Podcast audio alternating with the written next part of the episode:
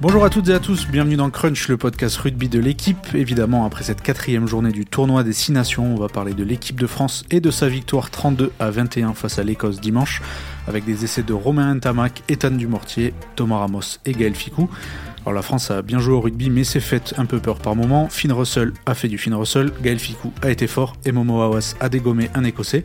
En somme, ce France-Écosse, c'est un grand classique du rugby moderne euh, que l'on va décrypter avec la fine fleur de la rubrique rugby à l'équipe, Renaud Bourrel, Adrien Corré et Romain Bergogne. Salut messieurs. Bonjour. Salut. Salut. Crunch, c'est parti, flexion, lié, jeu. Alors, il y avait à Saint-Denis un parfum de triomphe, son vacarme en partie, et pourtant il sera difficile de classer ce succès plutôt flatteur parmi les œuvres abouties de cette équipe de France. Chers auditeurs, c'est du Renaud Bourrel. Alors Renaud, question simple, peux-tu nous expliquer pourquoi il sera difficile de le classer ce 32-21 face à l'Écosse dans les œuvres abouties? Bah, parce qu'en dépit du, euh, score euh, large, du bonus offensif euh, et, du, et, du, succès sur une très belle euh, équipe d'Écosse, j'irais pas jusqu'à dire comme le sectionneur que c'est la plus grande équipe d'Écosse de tous les temps parce que euh, là on est vraiment sur, sur... par rapport à 1940 50 60 ah, il, avait, il, avait, fait une sortie un peu pareille sur l'équipe d'Italie. Merveilleuse fabuleuse. Bon, bref, on en est quand même pas enfin voilà faut quand même gar euh, raison raison garder. Euh, c'est une victoire euh, qui, qui, est réconfortante peut-être un peu sur certains aspects par rapport aux deux premiers euh, aux deux premières sorties du tournoi. La victoire en Italie très poussive et, et, et surtout la défaite en Irlande euh, très, très sévère. Euh, mais après un très gros début de match, on s'est dit ah, on retrouve l'équipe de France dominante sur ses principes de jeu. Euh, quelques, quelques distributions de cartons rouges et une reprise en main euh, des munitions par, par l'Écosse ont fait qu'elle s'est totalement délitée, semble-t-il, dans ses intentions et surtout dans son efficacité. Elle n'a pas été capable de remettre la main sur le ballon, elle n'a pas été capable d'occuper le camp écossais, elle n'a pas été capable de, mettre la pression qu'elle avait réussi à imprimer dans les 15 premières minutes. Et donc ça laisse à la sortie de ce match une impression euh, mitigée d'un succès euh, euh, qui fait du bien mais qui est loin d'être convaincant pour le moment. D'autant que les, points, les points faibles de l'équipe de France sur ce match sont plutôt inhabituels par rapport à ce qu'on lui connaît. Euh, Renaud, tu viens de le dire, sur l'occupation notamment, l'équipe de France n'a eu que 40% d'occupation sur ce match, alors que c'est peut-être un de ses points forts en général. En fait, je pense que c'est surtout lié au jeu au pied, qui a peut-être été un peu moins euh, bon cette fois-ci, notamment celui d'Antoine Dupont ou de, Thomas Ramos. Euh, et il y a aussi eu un point négatif au niveau de la défense euh, des Mauls, notamment, où les, les français ont eu beaucoup de mal dans ce secteur précis. Euh, voilà, c'est des points, des points faibles qu'on ne voit pas souvent dans cette équipe. Heureusement, il y a eu quelques points positifs pour, pour sauver ce match. Ouais, parce qu'on disait 4 essais. Euh, Renaud, tu, tu parlais d'un gros début de match. Il y a deux essais en 8 minutes. Euh, après, il y a un essai à la 19e, mais c'est une interception de Ramos, donc on peut pas vraiment dire que c'est la conséquence de, de, des intentions, si ce n'est le, les montées défensives et, ouais, et qui, qui la fait prise d'initiative. Qui, oui, qui fait sûr. partie de l'intention Mm. stratégique. Et, euh, et, après, le quatrième essai, c'est euh, évidemment Fico en fin de match. Euh, Romain, comment tu l'expliques ce, ce, scénario un peu euh, fort au début et en chute libre Après, il faut. Ben, on est obligé quand même de prendre en compte le fait que le, les deux équipes se retrouvent aussi à, à 14 euh, au bout de 13 minutes, je crois, parce que c'est la septième pour les Écossais. Et... 13e, ouais. Voilà, donc c'est quand même pas, c'est quand même pas anodin parce que bon, par exemple, les Français euh, choisi de faire sortir Grégory Aldrit pour euh, pour compenser la la perte de Mohamed Awas. Et euh, bon Aldrit avait commencé son match dans ses standards qu'on lui connaissait. Et évidemment quand vous perdez un porteur de balle aussi important que lui euh, justement dans la fameuse stratégie française euh, de concasser un peu dans l'axe qu'on avait vu dans les dans les toutes premières minutes c'est c'est pas anodin. Il y a aussi la, la blessure d'Anthony Gelonche évidemment qui est pas anodine non plus dans ce côté impact physique qui qui fait mal. Après, ce que ce que notait euh, notamment Antoine Dupont après le match, c'était euh, ce qu'a un peu souligné Adrien aussi. Déjà, c'est les difficultés à sortir de son camp en fait qui euh, qui sont revenues, notamment sur des séquences assez simples euh, et classiques derrière renvoi, par exemple. On a vu Ramos dévisser, Dupont se faire contrer, ce qui du coup les a mis en difficulté et a surtout remis en confiance, à mon avis, les Écossais qui bon ils, qui sont aujourd'hui euh, qui constituent une équipe quand même redoutable. Il faut il faut, faut reconnaître que c'est pas tout à fait la même Écosse que celle qu'on a l'habitude de jouer. Donc euh, ils ont ils ont repris le jeu à leur compte. Ils ont eu pas mal d'occasions. Euh, les Français en ratent aussi euh, une ou deux assez importantes, euh, notamment je pense avant la mi-temps où euh, Romain Tamac bon tape bien, mais bon le ballon sort alors que c'est la 40e et quelques secondes, donc le match s'arrête là alors qu'il y avait une une super touche à jouer derrière pour l'équipe de France. Enfin voilà, ils n'ont pas réussi à à tenir le fil du, du début de match qu'ils avaient super bien engagé. Et avec ce scénario bizarre d'un match à 14 contre 14 ça ça ça a pas aidé euh, ça a pas aidé non plus euh, d'autant que les Écossais ont joué toutes les pénales touches euh, sur des pénalités. Là où les Français ont plutôt pris les points par exemple ce qui favorise pas non plus l'occupation. Donc voilà ça a donné un match où on a on a craint une remontée écossaise mais donc finalement ça s'est ça s'est bien fini parce que les Français ont aussi il faut le souligner bien géré les dernières minutes en justement sans choix de rester dans le camp écossais sur les pénalités pour aller marquer les points euh, qui à la fois donnaient le bonus offensif à la France et priver l'Écosse du, du, bonus défensif. Après à 25-21, euh, on en parlait avec euh, Adrien l'autre jour, à 25-21 il y a une, il y a une touche Sachant sur il y a 22-7 à la mi-temps. Il y a 22-7 à la mi-temps. Et à 25-21 à, à, la toute fin du match, il y a un lancer en touche pour les Écossais qui faisaient un perfect jusque-là, qui se trouve complètement sur une, sur une munition dans le camp, dans le camp français. Alors pas, pas, pas tout près de la ligne, mais, mais qui, qui a un authentique euh, tournant du match parce que euh, ce ballon perdu rend, euh, rend, rend le ballon aux Français. Et là, il aurait pu avoir danger sur les, sur les dernières, vraiment dernières, dernières chances qu'ils ont eues, les Écossais. Là, ils partaient, selon moi, trop loin pour espérer gagner le match avant que, avant que Ficou marque.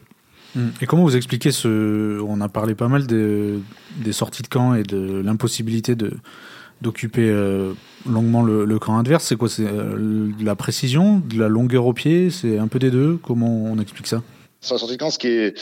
Ce qui est, euh, les Français en fait ont une stratégie un peu plus directe, on va dire sous les renvois par exemple.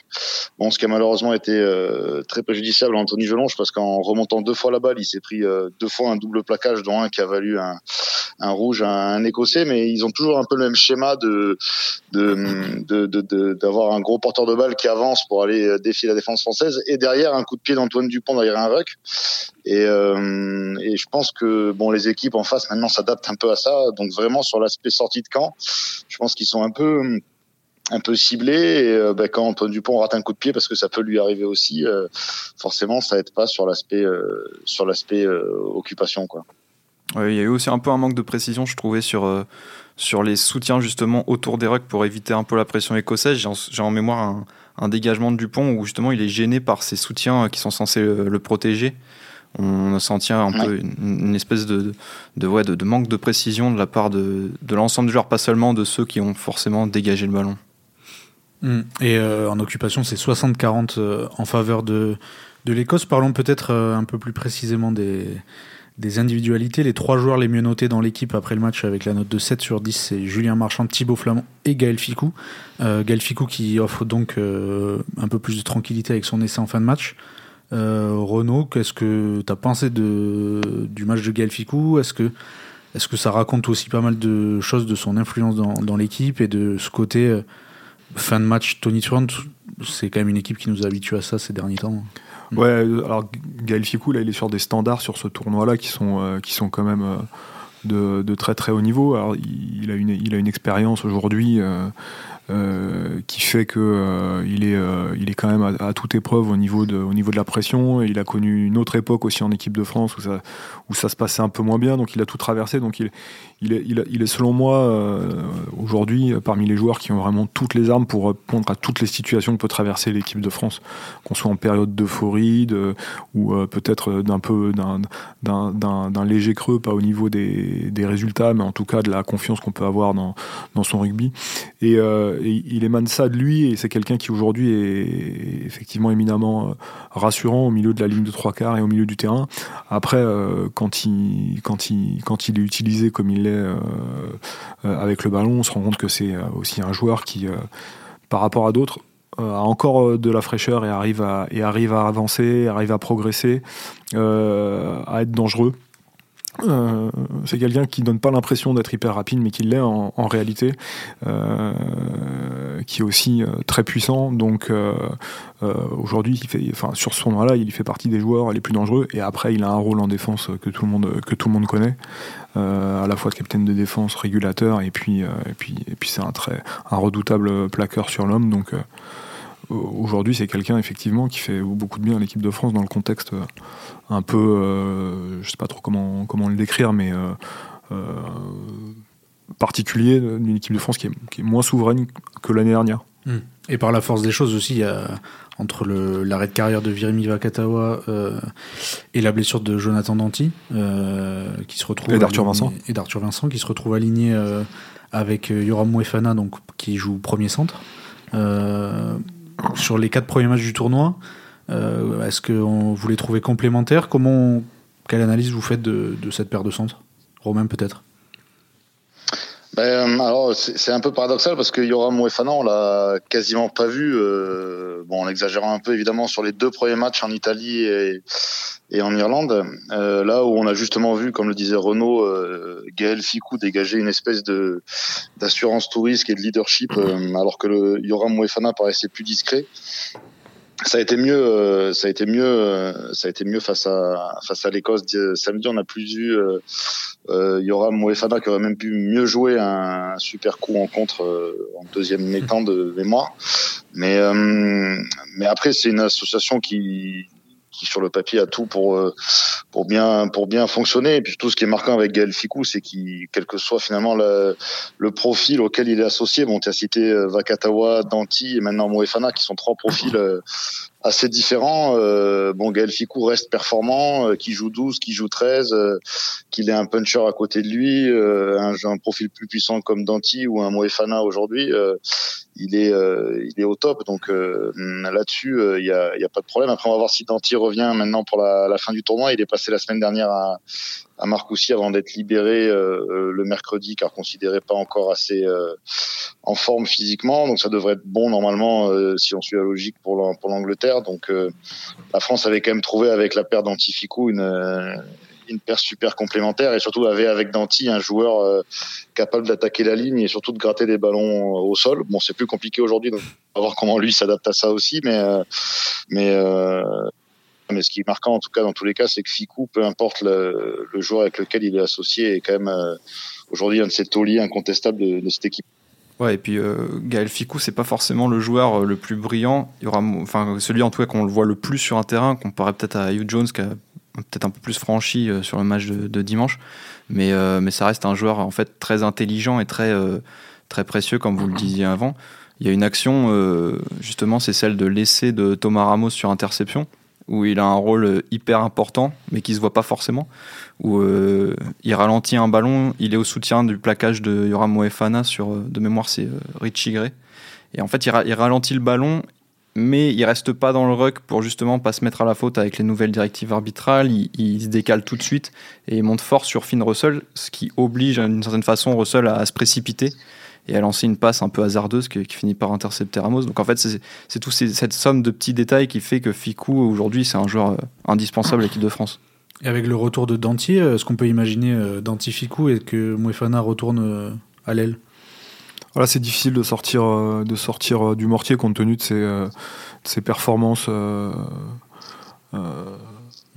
là depuis le début de, du Sachant tournoi. Penaud est, euh, Sachant que Penaud est logiquement euh, parfaitement intouchable, voilà. Euh, non, non, moi je suis, je suis pas. Y a, je trouve qu'il y a de la, il y a un peu de sévérité. C'est vrai qu'il oublie, il oublie un surnom sur l'extérieur, sur un ballon. il, est pris, il est peut-être pas tourné tout à fait du bon côté. Enfin, je, je, parle de Yoram Moefana. Ouais, Moefana. Pardon, oui. Il y, y, a une je trouve qu'il y a une forme de sévérité. Je, je, je sais pas si c'est si c'est le contexte et la stratégie ou le voilà qui fait qu'il est pas sérieux. Il n'y a pas de raison qu'un joueur qui soit aussi fort en club, qu'on a déjà vu en équipe de France euh, dominant, euh, soit tout à coup euh, un recul comme ça de son niveau. Je j'arrive pas encore à, me l'expliquer. Est-ce que c'est de la est-ce que c'est de la timidité ou est-ce que c'est le système qui lui permet pas sur ce début de tournoi de, de démontrer toutes ses toutes ses qualités? Euh, ce qui est certain, c'est qu'il donne pas euh, totalement satisfaction au staff, euh, que Danti, avant de se blesser, était, était une poutre de, cette équipe de France, et notamment de la, de la période folle des victoires empilées. donc logiquement, s'il est apte, ils le remettront effectivement.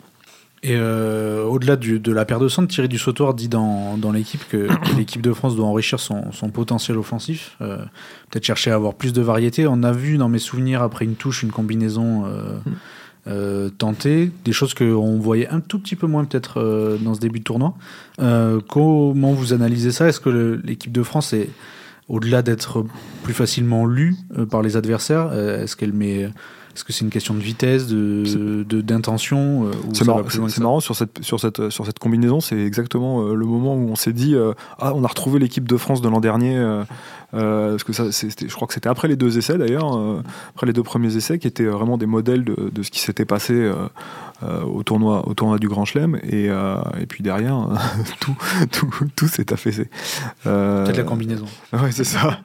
mais mais non, ce que dit Thierry Dussotor est extrêmement intéressant. Et, mais c'est une analyse qui, est, qui a commencé à affleurer en novembre, en fait quand, quand il, est apparu que les, que les, que, les, adversaires avaient commencé à décrypter la stratégie de, dépossession entre guillemets de, de, de l'équipe de France et qu'ils ont trouvé les moyens de la contrecarrer, que la France, que l'équipe de France a dû plus porter le ballon et qu'on l'a vu en difficulté de, euh, pour, se, pour, pour, pour, se trouver, pour se trouver des espaces, euh, aller un peu euh, toucher les couloirs sans vraiment, sans conviction ou en tout cas sans y arriver de manière totalement convaincante. Ouais, l'équipe de France, elle est un peu revenue à un jeu qu'on lui connaissait euh, en début de match, en tout cas contre l'Écosse, là, un jeu qu'on lui connaissait sur la période des 14 victoires, notamment du Grand Chelem l'année dernière, sur les, les, phases de, ils appellent ça jeu en black, où euh, c'est des, en gros des des avancées à un temps de jeu avec les avants, euh, notamment dans, au cœur du terrain. Ils l'ont beaucoup fait au début, ça a débouché sur le premier essai de Romain Tamac. Et euh, le deuxième essai, c'est marrant parce que c'est euh, c'est plus du jeu en black, mais c'est aussi une, un essai un peu signature de ce qu'ils ont fait pendant longtemps, avec du jeu au pied d'occupation, une grosse pression défensive avec le contre-rock, puis un bon coup d'œil qui permet de, marquer en, très peu de temps de jeu. Euh, en, fait, quand, on a observé ça, on s'est dit que, l'équipe de France était revenue un peu à ce qu'elle savait faire. Elle a fini par arrêter de le, faire en, au bout de la demi-heure de jeu, je crois, enfin à peu mm. près, c'est à ce moment-là où ça a commencé à un peu moins aller. Euh, dans ce que dit Thierry Dussautoir sur, euh, sur le, besoin peut-être de, se diversifier, ça, rejoint aussi un peu ce que ce qu'avait observé euh, Laurent Labitte notamment dans le journal euh, avant le tournoi Destination où il fallait peut-être un peu plus tenter les coups. La seule limite qu'il y a à ça, c'est que contre l'Irlande finalement et même un peu contre l'Italie avant, euh, l'équipe de France avait aussi tenté ça, peut-être de jouer un peu plus dans le désordre et ça n'avait pas du tout porté ses fruits. Et je pense que c'est dans tous les cas lié aussi aux directives arbitrales. On en parle beaucoup, mais c'est vrai que c'est hyper important dans dans l'analyse du jeu de l'équipe de France de, de, de, ces rucks en fait où euh, le grattage est rendu plus difficile parce que les arbitres sont plus stricts et euh, tout est lié à ça en fait au fait que l'équipe de France a moins de possibilités de récupérer les ballons haut. Hmm. Ouais, parce que ce que disait un peu Alex aussi dans le podcast la semaine dernière, c'était que euh, les directives sur les rucks remettent peut-être même en cause l'idée de la dépossession. parce que parce que du coup ne pas avoir le ballon c'est le risque supplémentaire de bah, juste de pas pouvoir le contester et du coup de, de prendre des, des, des marées euh, adverses, surtout face à une équipe d'Écosse en fait qui met pas mal de vitesse. Mm. Ouais, ça se voit contre ça se voit contre l'Écosse parce qu'en fait tu, tu vois que tu as du mal à ralentir leur jeu en fait euh, sur les mhm. séquences où tu es où tu es dominé, ce qui était justement une force de l'équipe de France avant.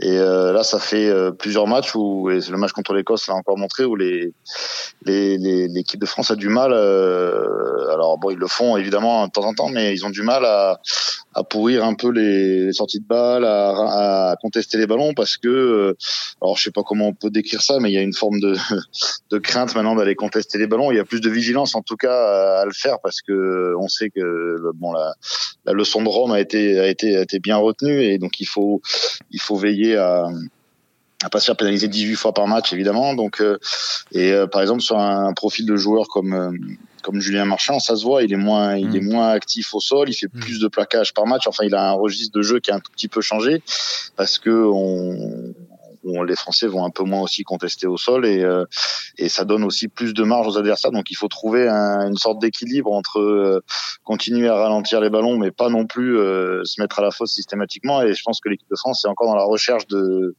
de l'équilibre là-dedans. Donc les matchs vont, les matchs qui qui arrivent encore d'ici à la Coupe du Monde vont vont aider, mais euh, bon, il y en a plus, il y en a plus beaucoup finalement qui comptent. Il y en a deux euh, dans, dans, dans, le tournoi avant de passer sur les matchs de prépa avant la Coupe du Monde. Donc ça, ça va aller vite. Donc il va falloir que l'équipe de France trouve euh, assez rapidement une solution là-dedans pour euh, pour retrouver une de ses forces défensives qui était aussi de, et ce qui était notamment marquant dans les succès passés contre l'Irlande par exemple, de, de savoir ralentir leur leur rythme, quoi, le, rythme des équipes adverses. Et contre l'Écosse, ils l'ont plutôt bien fait justement parce qu'en fait ils ont ils ont très peu attaqué les rucks, il y a eu très peu de contests, mais il y en a eu que deux euh, si on a bien compté.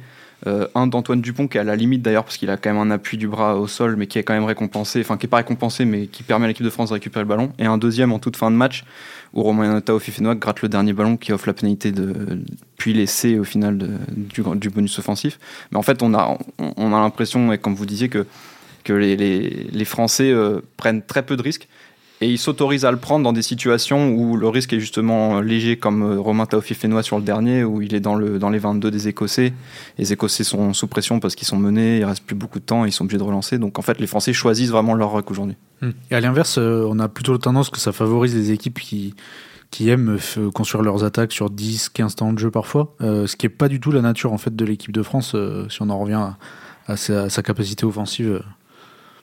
Non, il n'y a, pas une grosse volonté de, tenir le ballon sur de, longues séquences euh, qui sont euh, plus pour des, pour des raisons de, de, déplacement, notamment du 5 de devant, euh, de facilité de déplacement, de vitesse de déplacement. Aujourd'hui, le, rugby international se joue énormément sur les, qualités, ces qualités, ces qualités-là.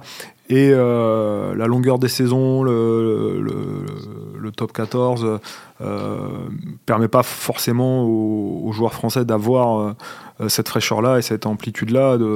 Donc, donc euh, il a été effectivement choisi un rugby qui leur permettait d'économiser de l'énergie pour pouvoir en déployer sur les fameuses contre-attaques et les fulgurances qu'on a, qu'on a pu voir en de maintes, en en reprises. Donc, c'est aussi un sujet. Après, si, si on arrive. Euh, moi, je, je crois qu'ils vont forcément trouver une, euh, une parade ou ils ont toujours trouvé une solution euh, au problème qui leur été posé. Bon, là, ce qui est étonnant, c'est qu'il y ait tout à coup cette, voilà, cette espèce de sévérité dans les rucks, cette, cette règle à, à 8 mois de la Coupe du Monde qui, qui, est, qui est censée euh, alimenter le spectacle, en fait, rendre les matchs euh, plus dynamiques. Mm. Euh, je pense sincèrement qu'ils vont, qu'ils vont, qu'ils vont trouver, trouver, trouver un truc, parce qu'ils sont suffisamment nombreux à plancher dessus pour pouvoir le trouver. Et ensuite, je crois aussi que la, la, préparation à la Coupe du Monde, parce qu'évidemment on pense qu'à ça, hein, la préparation à la Coupe du Monde va permettre aussi de développer, de développer ce, côté, athlétique, cette nécessité de se déplacer plus la, règle a un peu évolué, en tout cas la, façon de l'interpréter ou de l'arbitrer. Euh, à partir du moment où vous serez plus en capacité d'être les premiers, euh, d'être les premiers sur le ballon, euh, bah, vous pourrez contester. Vous pourrez, voilà, c'est ça que là aujourd'hui, quand ça se joue quasiment à un millième de seconde, effectivement, la priorité elle est donnée à l'attaque et c'est là que vous, vous risquez. C'est pour ça mmh. qu'ils sont un peu timides sur les sur les règles défensives. Mmh. Et là où c'est du pain béni à l'inverse pour les équipes comme l'Irlande. Euh, bah, finissons-en avec euh, ce point rock euh, hebdomadaire. et parlons d'une autre pénalité pour le coup qui a, assez, qui a été sifflée et, dont l'arbitrage n'a pas beaucoup changé. C'est le coup de tête de Momo Awas sur, sur un Écossais. Momo Awas récidiviste face à l'Écosse, qui avait déjà pris un carton rouge il y a deux ans, si ma mémoire est bonne, pour un, pour un coup de poing. Trois ans ouais. Trois ans donc. Trois ans, ouais, c'était avant, la, avant, le, avant le Covid. Ouais. ouais, c'est l'année du Covid. Exactement, avant l'arrêt de, et euh, bah, comment ça a été reçu déjà? Euh, Fabien Galtier a plutôt eu tendance à, à le. Pour l'Écossais en pleine poire. Oui, ça pour le coup. ouais, on n'a pas pris des nouvelles jusque-là, mais bon, on n'a pas eu des négatives au moins. Mais, euh, mais ça a été pointé du doigt. comment ça a été reçu tout ça, Romain? Alors, euh, en tout cas, chaud, effectivement, Fabien Galtier euh, ont été assez agacé d'ailleurs d'avoir plusieurs questions qui revenaient sur, sur le sujet. Euh, voilà, elle a plutôt défendu hein, en conférence de presse en disant qu'ils allaient l'encourager, le protéger, mais bon, après il faut faire attention aux propos de conférence de presse d'après match parce que bon, comme vous y allez. mais, non, totale euh, transparence en conférence de presse normalement. Le, le ce qui, ce qui est, ce qui est, bon là, ce qui est quand même, euh, c'est quand même inquiétant pour Mohamed Awas, c'est qu'effectivement, il revenait, il avait sa chance euh, sur ce match-là, puisque Winnie Antonio était lui aussi suspendu.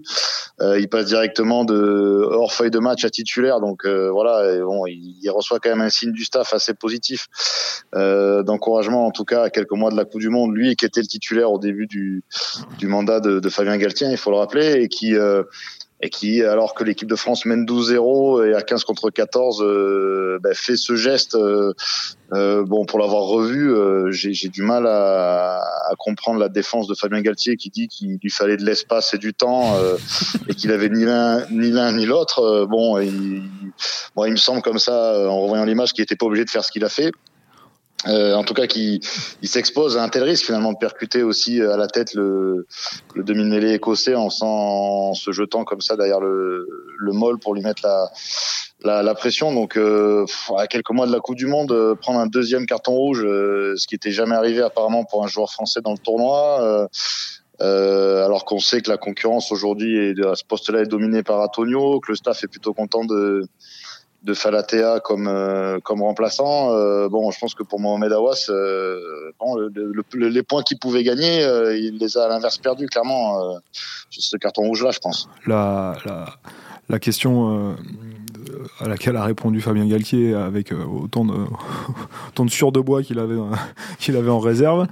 Euh, le staff, euh, en tout cas en interne, a vraiment pas goûté, enfin, n'a pas compris non plus. Quoi. Il, a, il a la même lecture que tous les gens qui ont pu voir le match et revoir l'image. donc là-dessus, non, la, question effectivement se pose pour la Coupe du Monde. Mohamed Awas, c'est le meilleur compromis entre les qualités d'un Winnie Antonio euh, en, mêlée et, euh, et, la, mobilité des autres droitiers qui pourraient postuler à l'équipe de France. Enfin, a compris. Quand il, est en, quand il est forme et quand il est lucide, euh, c'est un, joueur sur lequel il compte et qu'ils lui ont prouvé dès le début du mandat. Après, il y a eu, voilà, il y a eu des péripéties depuis, depuis qu'il a commencé en équipe de France qui font qu'il n'a pas eu cette régularité. Là, il revenait effectivement pour potentiellement s'installer à, la Coupe du Monde.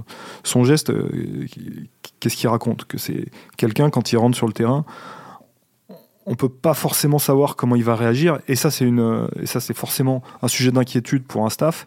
Et Fabien Galtien il le sait mieux que personne puisqu'il se souvient du geste de Vahamina en quart de finale contre le contre le Pays de Galles en 2019 qui avait mis un coup de coude dans un un peu gratuit même complètement gratuit. voilà. Ah, il était certes un peu provoqué et tout mais bon aujourd'hui il y a tellement de caméras il y a tellement de bref de moyens de, de, de détecter ce genre de geste qu'on peut très vite se retrouver dehors ça va nécessairement, dans leur réflexion autour de Mohamed Aouaz va en Coupe du Monde ou pas, c'est quelque chose qui va revenir parce que euh, cette équipe de France en quart de finale en 2019, elle avait largement les moyens de, s'imposer contre les Gallois et au final, elle termine le match à, à 14, elle en souffre et elle sort en, elle sort en quart de finale.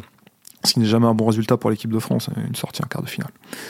Donc dire aujourd'hui, après ce qui s'est passé, en rappelant que c'est la deuxième fois qu'il prend un carton rouge, euh, que ça va forcément nourrir leur réflexion et qu'il n'a pas marqué des points, euh, c'est juste du bon sens en fait. Et maintenant, on va se poser la question aussi de, de qui mettre en numéro 3 euh, en l'absence d'Antonio encore pour, pour un match, il me semble.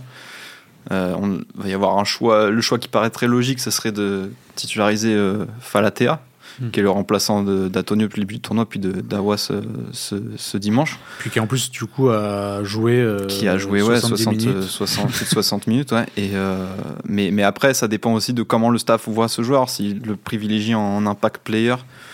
Euh, en sortie de banc ou si il trouve que ce serait une bonne idée aussi de le faire commencer ça, ça, ça, ça va être un peu le débat il y a Laclaya le, le joueur de Yona aussi qui est qui a été appelé dans la liste des 42 pendant le tournoi. Donc euh, il est très inexpérimenté puisqu'il a aucune sélection et qu'il n'a jamais connu le top 14, si je dis pas de bêtises. Donc euh, donc c'est peut-être un peu ardu de le faire démarrer à Twickenham. Euh, en, tournoi contre l'Angleterre. Mais en tout cas, ça, ça, va être une vraie interrogation pour le staff de savoir un peu à ce poste si important en plus de, de pilier droit qui tient la mêlée. Hmm. Il y a d'autres options aujourd'hui? Euh, bah, euh, Demba Bamba est blessé. Euh, difficilement. Euh, Aldeguiri. Si, il y a Dorian Aldeguiri, qui, est, qui, est, souvent, qui est souvent appelé de temps en temps quand il y a des, il y a des pépins à droite. Hmm. Mais qui a plus joué en équipe de France depuis déjà un petit moment, il me semble. Depuis deux ans, je crois. Oui, exactement. Depuis un match à Twickenham, apparemment, je crois, hmm. dans mes souvenirs. Et c'est vrai que le réservoir est pas, est pas immense à ce poste. Hein. Mhm. Euh, et en parlant de, de réservoir, euh, dans quel état physique sont, sont les joueurs après, euh, après quatre journées? Euh, Peut-être Romain, toi qui a, qui a pas mal suivi le, le dossier Gelonche, bon alors ça, pour le coup, c'est un ligament croisé au genou, a priori. Oui. Comment, dans quel état physique sont les joueurs? Est-ce que tu peux nous dire un, un petit mot sur le, sur le cas Gelonche et est-ce que ça pose question surtout sur, sur l'état physique des joueurs? Alors sur le, sur le cas euh, euh, qui pose surtout question euh, parmi parmi ses proches et notamment son père euh, que j'ai eu au téléphone après le match, c'est la, la question de son retour sur le terrain après sa commotion en fait, euh, qui euh, pour euh, bah, quand on est un proche évidemment et qu'on voit les images comme tout le monde dans le stade parce qu'il était dans le stade sur le grand écran, qu'on voit la violence du choc et qu'on le voit de retour sur le terrain 7 ou 8 minutes plus tard, on on, fait des liens un peu un peu rapides. Après, euh, on, on sait pas qu'on, enfin, je sais pas comment dire, mais on le craignait, qui est un gros pépin pour un joueur du- d'une équipe de l'équipe de France. Euh, on savait que partir de maintenant, une grave blessure comme celle-là était quasiment rédhibitoire pour la Coupe du Monde. Euh, c'est arrivé avant chaque avant chaque grand rendez-vous, avant chaque Coupe du Monde.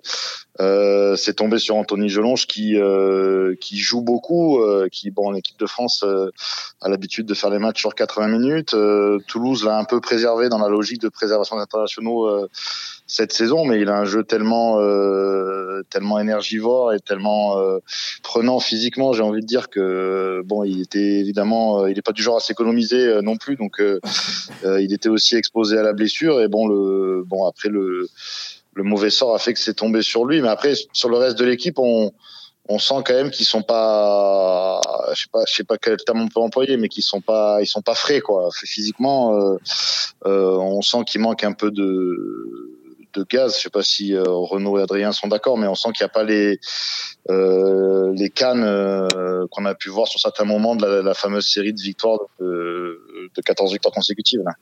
Euh, Renaud, toi qui as sur la table un, un cocktail caféine B12 euh, framboise euh, vitamine, euh, qu'est-ce que tu peux nous dire de, de l'état de forme des Bleus? Bah, uniquement ce que je vois. non, c'est vrai que euh, empi- empiriquement, euh, il y a cette impression que, euh, que, que de, de- un peu de, je sais pas, de, de lassitude ou de, ou de, ou de jambes lourdes ou de. euh, et, et, et, et en fait, ce qui fait ressortir ça parmi, parmi certains cadres, mais est-ce que est-ce que c'est est -ce que c'est une fatigue physique ou est-ce que c'est une fatigue mentale? Bah, C'est ce que soulignait peut-être un peu Antoine Dupont, même plus Voilà. que physique à un moment. Exactement. lui qui joue en plus 80 minutes. Et il à y a pas, et il y a, y a quand même, il y a, euh, comment dire, il dans l'analyse en fait, on remarque que euh, les joueurs qui semblent les plus frais ou les plus efficaces, c'est euh, Ethan Dumortier, Thibaut, Thibaut Flamand, des joueurs qui sont très neufs à ce, niveau-là, même, au niveau du championnat, ou alors des joueurs qui sont pas la, la charge de travail sur le terrain d'un Gelon, d'un d'un Aldrit, euh, donc c'est des, garçons qui sont pas allés en finale de, tout, de toutes les compétitions qu'elles disputent en jouant 80 minutes tous les week-ends. Euh, on parle même pas d'Antoine Dupont qui a déjà, on, avait comparé ses stats euh, sur le terrain à tous les autres demi de mêlée. Euh, Par exemple, le, le demi de mêlée des Anglais, en ayant joué le même nombre de matchs depuis, depuis novembre euh, 2001, à deux fois moins de minutes quasiment de jouer. euh, Adrien, je parle Ouais, sous ton contrôle Devant 2021. de novembre 2021. Donc le demi de mêlée anglais, il a joué autant de matchs, il a deux fois moins de minutes jouées qu'An- qu'Antoine Dupont. Et il joue pas le même rugby. Ou alors ce qui était assez frappant, c'était le nombre de plaquages d'un Faf de Clerc, Mm. qui a deux fois moins de plaquages que Antoine Dupont euh, réalisé qui a 65% d'efficacité au plaquage quand Dupont C'est pas est- parce qu'il s'échappe. hein. c'est pas parce qu'il s'échappe. t'as pas, t'as pas le droit quand tu viens de ce pays-là. et, euh, euh, euh, et Antoine Dupont qui a deux fois plus de plaquage avec 89 ou 90% de- d'efficacité. Donc, est-ce que c'est. Enfin, c'est Thierry Dussautoir qui, qui, disait une fois, je sais plus si c'est dans une interview ou une chronique, il nous disait qu'en fait, il imaginait la carrière d'un joueur de rugby avec, vous savez, une barre d'énergie comme les, comme les personnages de jeux vidéo et que au fil des saisons, bah, votre barre, elle se vide, elle se vide, elle se vide, et un jour. Et, ce qu'on demande à, ces joueurs-là depuis, depuis 4 ans pour préparer, enfin 3 ans pour préparer la Coupe du Monde en France, en plus de ce qu'ils doivent faire pour leur club, et c'est normal, hein, mhm. ce club c'est leur, employeur, c'est énorme. Et on parle beaucoup des entraînements à haute intensité qui permettent de jouer à ce niveau-là. Et euh, c'est un facteur d'usure euh, également. Alors c'est le, bon, le bon chemin, puisque l'équipe de France regagne et qu'elle est deuxième nation mondiale. Mais euh, il y a forcément un, prix à payer. Il va falloir sans doute ajuster certaines choses pour arriver frais au, rendez-vous principal qui, est, qui, est, cette Coupe du Monde. Mais la notion d'usure mentale, je pense qu'elle est encore peut-être un petit peu sous-estimée.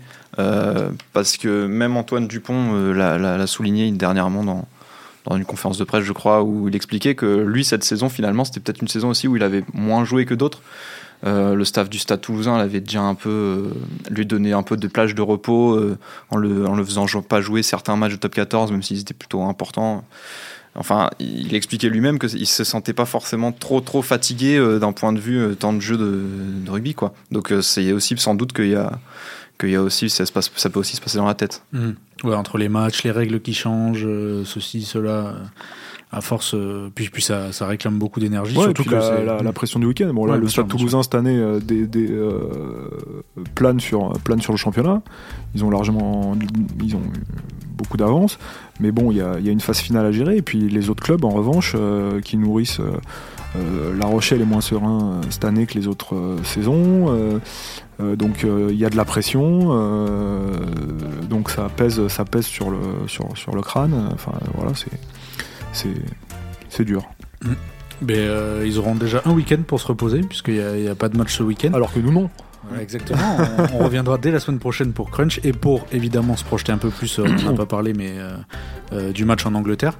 Ben, merci à tous d'avoir écouté Crunch, le podcast de la rubrique rugby de l'équipe. Aujourd'hui, j'étais avec Renaud Borel, Adrien Corré et Romain Bergogne. Tous les épisodes du podcast sont à retrouver sur les supports de l'équipe et vos plateformes. À très vite.